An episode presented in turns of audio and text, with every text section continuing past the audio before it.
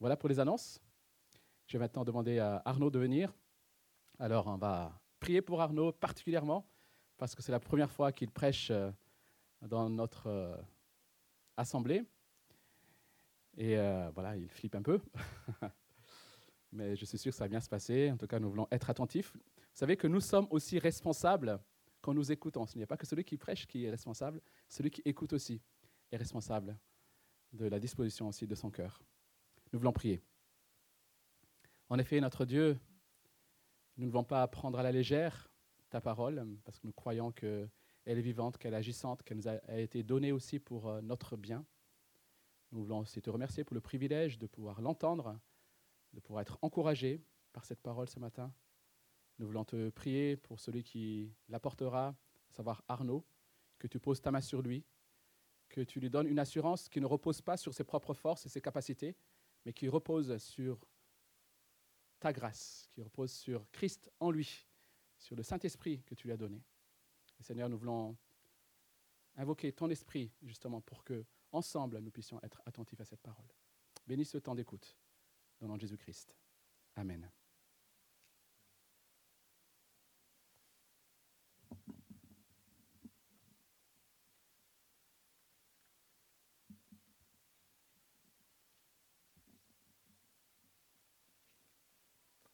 Bonjour à tous. On va continuer aujourd'hui euh, la lecture de la parole dans notre série aux Colossiens, et particulièrement au chapitre 4 des Colossiens, versets 2 à 6. On a le texte. Est-ce que quelqu'un veut bien euh, faire la lecture du texte?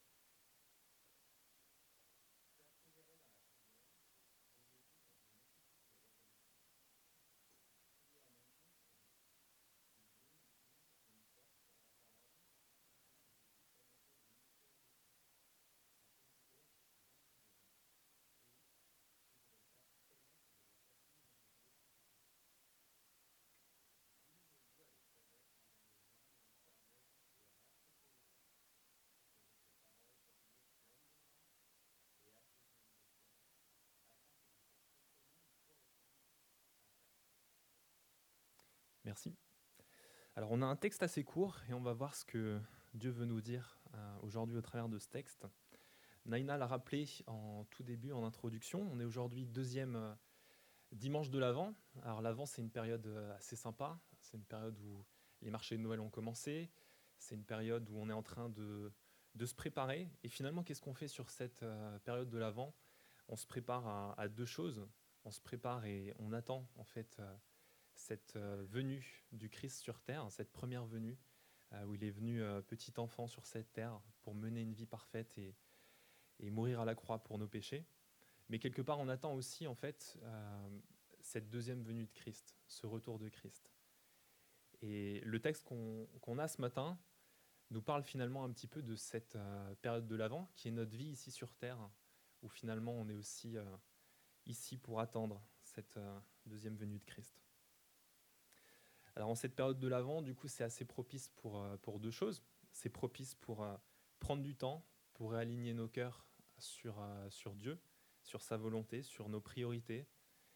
Et c'est aussi un temps bah, tout à fait propice à l'annonce du message de l'Évangile. Je me souviens dans mon ancienne église à Strasbourg, on avait l'habitude avec le groupe de jeunes, sur les dimanches de l'Avent, d'aller en ville avec l'armée du salut pour chanter des chants de Noël et finalement c'est des super occasions pour pouvoir parler de quel est ce message euh, de la Bible, quel est ce vrai sens finalement de Noël. Alors ici à Rennes-Nord, il y a plusieurs familles qui ont accueilli aussi des, des clubs de Noël, où les enfants ont eu l'occasion peut-être d'entendre ce sens finalement de, de, Noël, ce sens premier de Noël. J'ai vu sur les groupes WhatsApp circuler des photos. Il y avait une photo d'une petite crèche bah, c'est aussi une occasion assez sympa finalement d'avoir ça à la maison, des amis qui viennent et de pouvoir en profiter pour euh, annoncer ce sens qui est pour euh, nous Noël. Pareil, nous allons peut-être pour les fêtes passer du temps euh, en famille, passer du temps avec certaines personnes de nos familles qui connaissent connaissent pas Christ, en tout cas qui connaissent pas Christ comme leur sauveur, et ça peut être de super occasions pour annoncer l'Évangile. Donc notre vie sur terre, c'est finalement cette euh, période de l'Avent aussi, c'est de pouvoir euh, se préparer, se préparer en, grandissant, en s'affermissant, mais aussi d'en profiter pour euh, annoncer, annoncer cet évangile. Alors, on va faire quelques rappels sur notre parcours de la lettre de Paul aux Colossiens. On avait tout commencé au chapitre 1 avec cette notion du progrès de l'évangile. Et j'aimerais juste relire un verset du chapitre 1, le verset 6, qui pour moi est important et qui va notamment donner du sens à ce qu'on va voir sur notre euh, texte d'aujourd'hui. Le verset 6 disait Cet évangile est parvenu chez vous, tout comme il porte du fruit et fait du progrès et, fait des progrès dans le monde entier. On avait vu au chapitre 2 des avertissements, des avertissements contre ceux qui voulaient ajouter des choses à Christ, qui disaient OK, il y a Christ, mais on peut ajouter ça. On avait vu au chapitre 3 finalement cette nouvelle vie en Christ, cette nouvelle vie qu'on peut avoir si on décide de confier euh, notre vie à Christ. Et on avait vu les deux dimanches qui ont précédé les implications au sein de l'Église, donc de l'Église rassemblée, euh, comment vivre quand on est tous ensemble. Puis on avait vu dimanche dernier comment vivre finalement quand on est euh, bah, dispersé, quand on est chacun de nos côtés, dans les familles, dans la relation avec notre employeur. On va continuer aujourd'hui avec ce texte qui finalement nous amène à aller un petit peu plus encore dans le détail de cette vie qu'on vit euh, bah, chacun de notre côté et euh, de, cette implication que ça peut avoir euh, à un niveau peut-être un peu plus personnel encore. Alors si je devais résumer le message de ce matin en une phrase, ce serait la suivante. Étant au bénéfice de la vie nouvelle, ma vie tout entière, de mes prières en passant par ma conduite et jusqu'à mes paroles, contribue au progrès de l'Évangile. Je la redis, étant au bénéfice de la vie nouvelle, ma vie tout entière, de mes prières en passant par ma conduite et jusqu'à mes paroles, contribue au progrès de l'Évangile. Dieu va en fait nous utiliser pour le progrès de son Évangile. Nos prières, nos conduites, nos paroles ont donc un rôle central dans le ce mystère de Christ pour qu'il puisse être euh, révélé.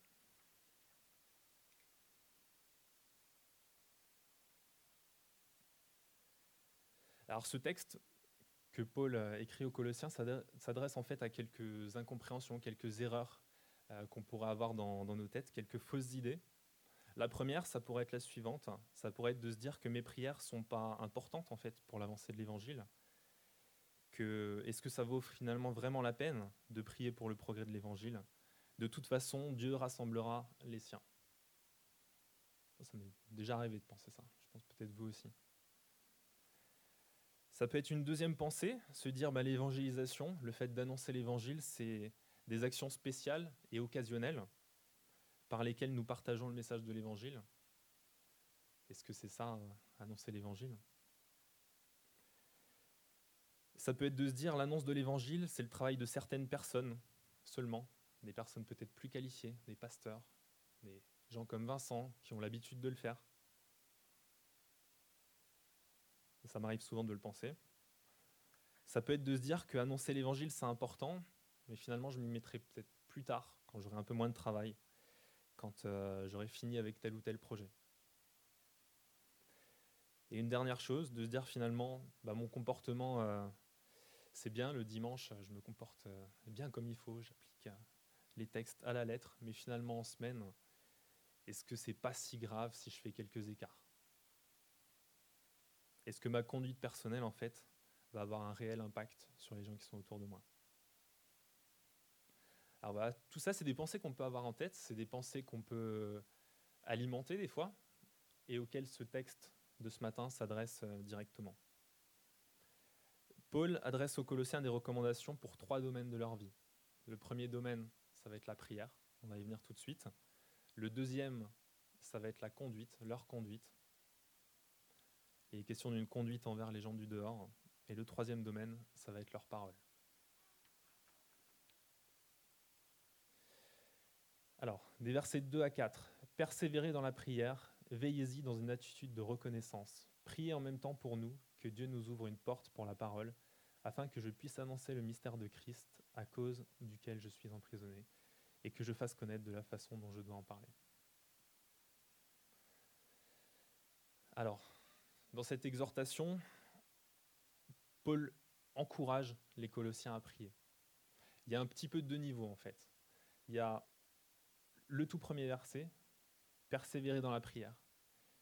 Et puis, par la suite, il parle de, sujets très pratiques, de prier pour quelque chose en particulier. Il y a finalement deux angles. Il y a un angle très général où Paul est en train de dire ben, prier parce que c'est important, parce que c'est fondamental, c'est quelque chose d'essentiel euh, à votre vie chrétienne. Et peut-être qu'on peut prendre un tout petit peu de temps pour se dire finalement c'est quoi prier? Qu'est-ce que c'est prier? Est-ce que parmi les jeunes, ou peut-être les moins jeunes, est-ce que quelqu'un veut se risquer à une définition? C'est quoi la prière? Aimez bien? Parler à Dieu? Est-ce que quelqu'un veut compléter? Pour lui dire quoi? Est-ce qu'on pourrait résumer la prière en disant finalement c'est demander des choses à Dieu? Non? Je vois des noms. on peut remercier Dieu, on peut... Effectivement, il y, a plusieurs façons de, prier, il y a plusieurs manières de prier, mais euh, la prière, c'est aussi quelque part demander des choses. Alors, ce n'est pas forcément des choses matérielles, ça peut être lui demander sa présence, ça peut être lui demander son intervention, et du coup lui faire confiance, se remettre à lui. Mais c'est vrai que dans nos prières, finalement, on s'adresse, euh, on s'adresse à Dieu. Il y a quelques points euh, alors que, ce texte, mais surtout en fait l'ensemble de la lettre aux Colossiens, euh, met en avant au niveau de la prière. Le premier point, c'est finalement que la prière, c'est un marqueur d'une vie nouvelle. On a vu dans les, dans les chapitres passés qu'on a reçu une vie nouvelle. Donc si je prie, en priant, je reconnais que sans Dieu, je suis perdu que j'ai besoin de lui dans tous les domaines. Je me soumets à Dieu et je reconnais que tout vient de lui et qu'il est le Tout-Puissant. Au final, par ma prière, le but euh, final, c'est de rendre gloire à Dieu pour qui il est et ce qu'il a fait. Paul présente aussi la prière comme euh, un privilège, un accès à Dieu qui était euh, rompu, mais grâce à Christ, grâce à son œuvre sur la croix, nous avons à nouveau cet accès à Dieu. Nous avons ce privilège de pouvoir nous adresser directement à Dieu. Et dernière chose, et je pense que là notamment ce, texte l'illustre bien, la prière, c'est l'une des manières que Dieu veut utiliser pour pouvoir faire avancer son évangile. Si je prie, finalement, je me rends disponible. Je me rends disponible pour que Dieu puisse m'utiliser, pour qu'il puisse me donner des occasions. Et non seulement par la prière, je me rends disponible, mais en plus de ça, mes prières en elles-mêmes, et c'est ce à quoi on va venir, peuvent contribuer au progrès de l'Évangile. Alors du coup, pourquoi prier? Enfin, plutôt pour quel sujet prier? Paul ici donne une application très concrète. Prier en même temps pour nous, que Dieu nous ouvre une porte pour la parole, afin que je puisse annoncer le mystère de Christ. Et il continue.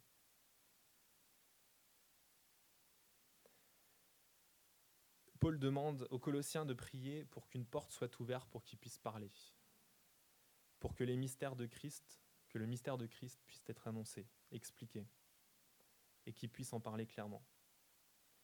Paul, en faisant ça, reconnaît que seul Dieu, le Tout-Puissant, peut créer les opportunités dans des contextes euh, hostiles à l'Évangile. Il faut rappeler qu'il était, euh, au moment où il écrit cette lettre, en prison, enchaîné euh, justement à cause de l'annonce de l'Évangile, et que seul Dieu peut du coup le faire libérer de prison pour qu'il puisse parler et peut-être continuer à prêcher l'Évangile ailleurs.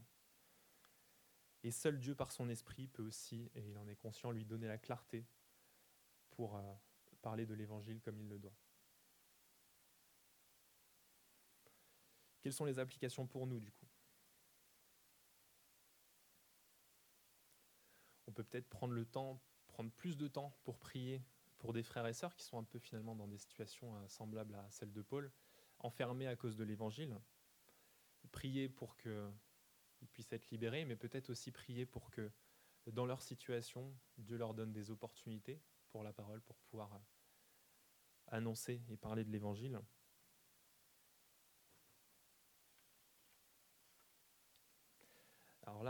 Paul demande de prier pour lui, pour eux, pour qu'ils puissent annoncer l'évangile. Du coup, on pourrait se dire, ben, l'évangélisation, le fait d'annoncer, c'est pour, euh, pour des personnes qualifiées, c'est ce qu'on a dit tout à l'heure. Mais au final, et on va le voir juste après, euh, les autres domaines euh, pour lesquels Paul encourage les Colossiens, ça va être la conduite, ça va être la parole, et il nous attend aussi sur ça. D'autres applications, prions pour que nous, dans des contextes peut-être plus libres, différents de celui de Paul, que nous puissions avoir le courage d'annoncer l'Évangile, le courage de saisir certaines opportunités, que Dieu nous redonne peut-être de, la fraîcheur. Je me souviens au début de ma vie chrétienne, quand je me suis converti, j'étais, euh, je suis arrivé juste après en, classe préparatoire et je me suis dit, euh, pendant tout mon lycée, euh, mes camarades de promo n'étaient pas au courant que j'étais chrétien. Il faut que ce soit différent sur cette, sur cette classe prépa. Et finalement, je priais souvent le matin en me disant Dieu, donne-moi les opportunités aujourd'hui de pouvoir euh, parler de toi, donne-moi les opportunités de pouvoir parler de l'évangile. C'est des choses que j'ai beaucoup fait au début de ma vie chrétienne, que je fais peut-être un petit peu moins souvent. Et je pense que ça peut être une application très concrète de prier pour que Dieu ouvre des portes pour notre parole. Et une dernière chose, on peut aussi prier pour nous-mêmes, que nous puissions continuer à être formés, à être saturé de sa parole pour que nous puissions être de plus en plus clairs, comme Paul le demande pour lui-même. Paul qui avait l'habitude de parler devant des foules, qui avait l'habitude d'expliquer, d'annoncer l'évangile au quotidien, il demande quand même à ce qu'on prie pour qu'il puisse être clair. Et on peut faire cette même prière pour nous. Alors du coup, comment prier? Comment prier? Paul nous encourage à prier avant tout avec persévérance. Alors c'est un peu rassurant, s'il nous dit persévérer, quelque part ça sous-entend que c'est pas quelque chose de facile. Prier, euh, c'est quelque chose qui, voilà, qui peut être difficile. C'est pas quelque chose d'évident. Et la prière, c'est pas toujours ce que mon cœur en fait recherche euh, naturellement. Il faut être honnête avec soi-même, il faut être aussi honnête, euh, honnête envers nous. Et c'est le, but de nos réunions du dimanche, de s'encourager, de nos réunions de semaine, de s'encourager à prier les uns pour les autres, à prier euh, pour l'Église et pour le monde.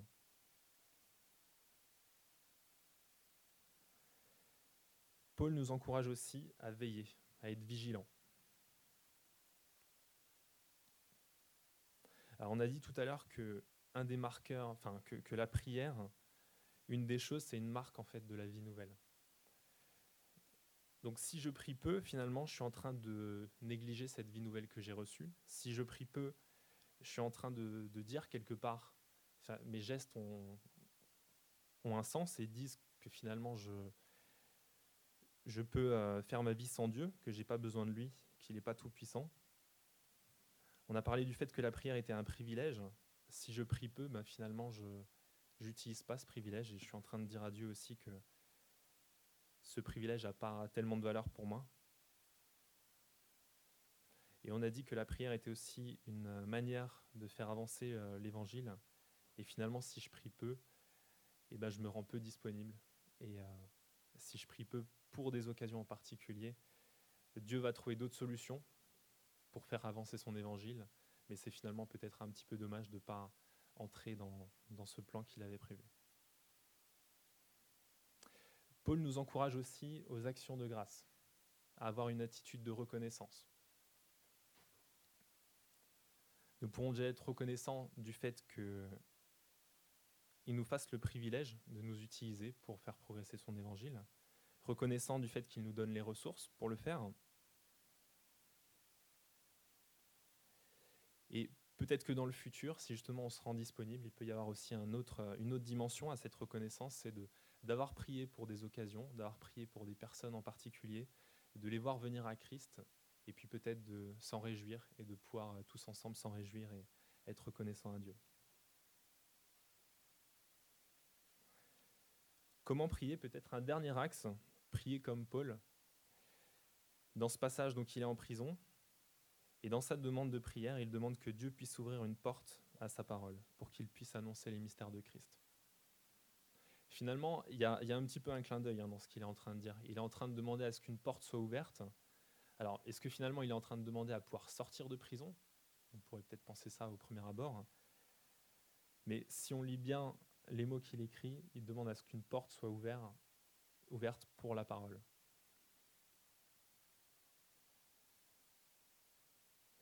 À beaucoup de reprises, quand ça va mal pour moi, j'ai plutôt tendance à demander à ce que ça aille mieux, à être sorti de la difficulté. Et ce n'est pas une mauvaise prière. Mais est-ce qu'on ne peut pas s'inspirer aussi de, cette prière de Paul Finalement, dans une situation difficile, dans la situation difficile où je suis, est-ce que je prierai pas plutôt que Dieu me donne une opportunité pour que la porte soit ouverte pour l'annonce de son évangile? Et on va parler dans quelques minutes de la conduite, de la parole, et finalement, des fois, ma façon de réagir à des difficultés, ma conduite, en dit aussi beaucoup sur, euh, sur qui est Dieu pour moi et sur euh, ma façon euh, de voir les choses. Alors prions aussi que dans nos situations difficiles, des portes soient ouvertes pour l'annonce de l'Évangile. Alors on va parler de conduite. Au verset 5, Paul dit aux Colossiens, Conduisez-vous avec sagesse envers les gens de l'extérieur et rachetez le temps.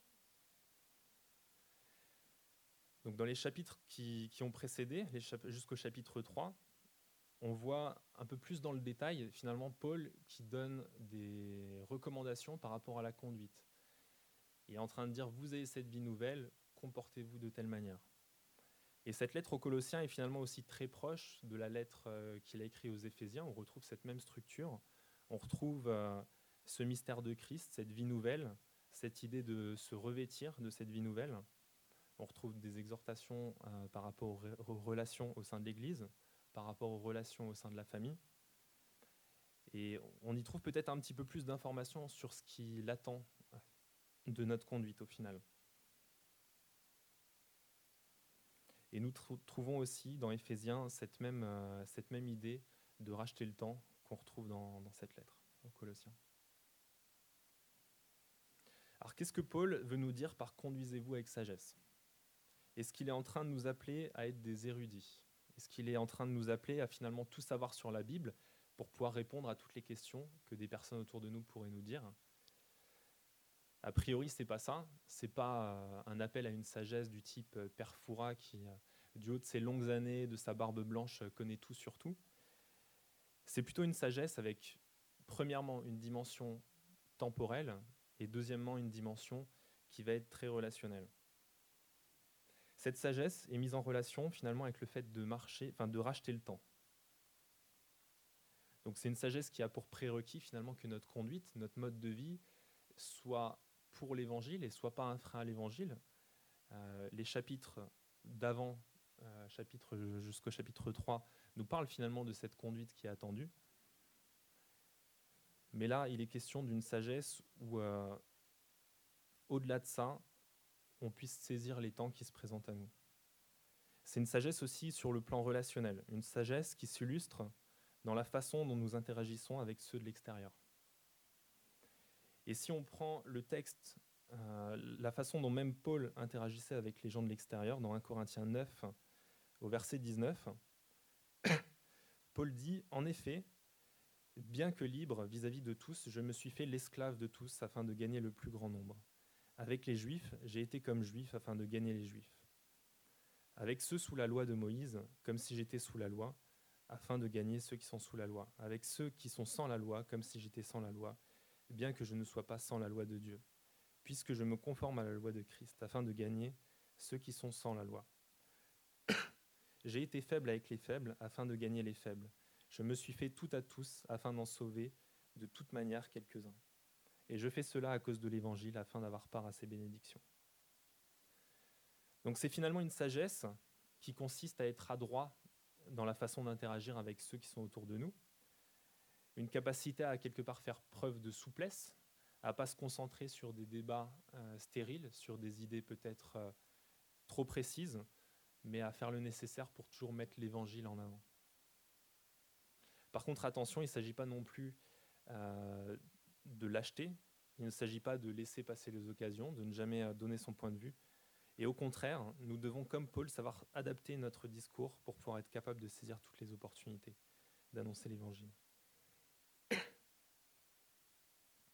La sagesse dont il est question ici, c'est finalement cette capacité de discernement, de discerner les occasions qui se présentent à nous pour pouvoir annoncer l'Évangile. Et c'est ça cette notion de racheter le temps. Qu'est-ce que ça veut dire racheter le temps? Est-ce que ça voudrait dire, par exemple, qu'en cette période de Noël, cette période de l'Avent, qui est propice à l'annonce de l'Évangile, eh ben, je vais en profiter pour justement plus annoncer l'Évangile et puis compenser peut-être d'autres périodes de l'année où je l'ai moins fait? C'est peut-être pas ça que ça veut dire.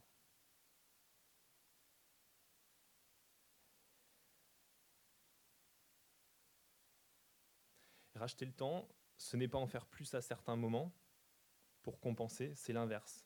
C'est dans mon quotidien chargé, dans cette période que je vis, euh, qui peut potentiellement être marquée par la douleur, par la difficulté, de, saisir les occasions qui se présentent pour pouvoir annoncer l'Évangile. Et pour revenir à la sagesse à laquelle Paul nous appelle et nous encourage, c'est cette capacité à saisir finalement les opportunités de parler de Christ parce qu'elles ne se représenteront peut-être plus jamais.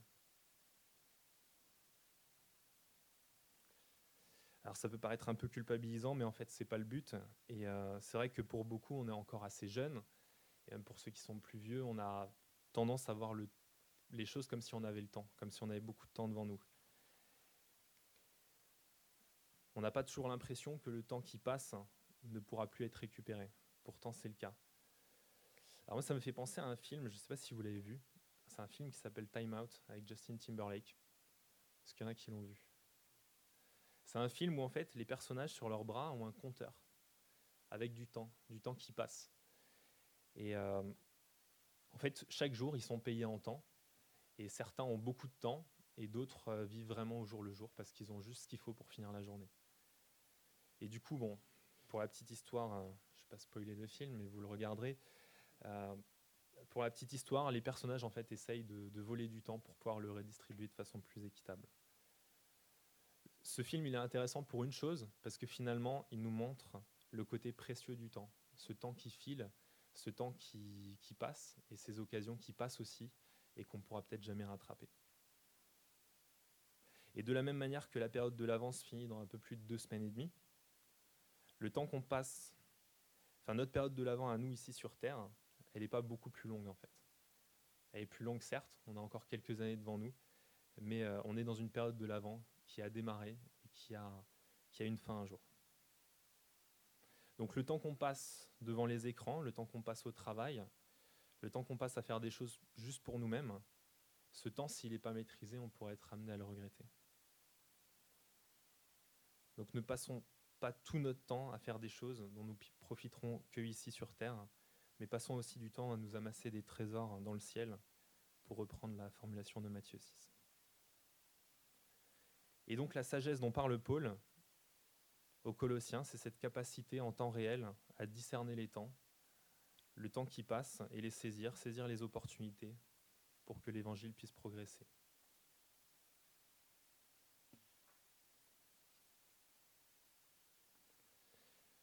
Alors, dernier encouragement aux Colossiens. On a parlé de, on a parlé de la prière, on a parlé de la conduite. Il reste une dernière chose, c'est la parole.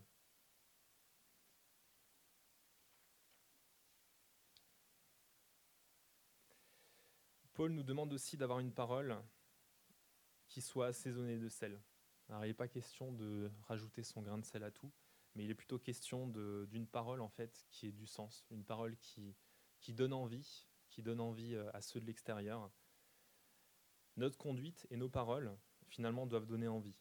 Est-ce que par ma façon d'être au travail, est-ce que par ma façon de me comporter avec mes collègues ou dans mon club de sport, est-ce que je donne envie aux personnes qui sont autour de moi d'en savoir un petit peu plus sur ma foi, d'en savoir un petit peu plus sur ma façon de vivre? Le texte au verset 6 utilise le mot afin que, que votre parole soit toujours pleine de grâce et assaisonnée de sel, afin que vous sachiez comment il faut répondre à chacun. Donc ça laisse penser qu'il y a en fait un lien, qu'il y a une logique, et quelque part que ma conduite et mes paroles, si elles sont sages et euh, euh, selon, Christ, peuvent avoir une implication, et que alors on va me poser des questions.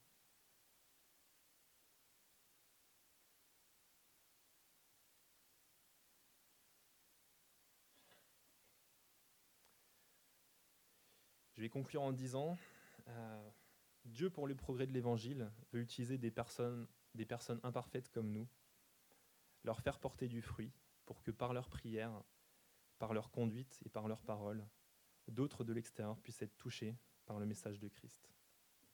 Donc voyons notre temps sur terre comme une période de l'Avent propice à porter du fruit et à annoncer ce message de l'Évangile.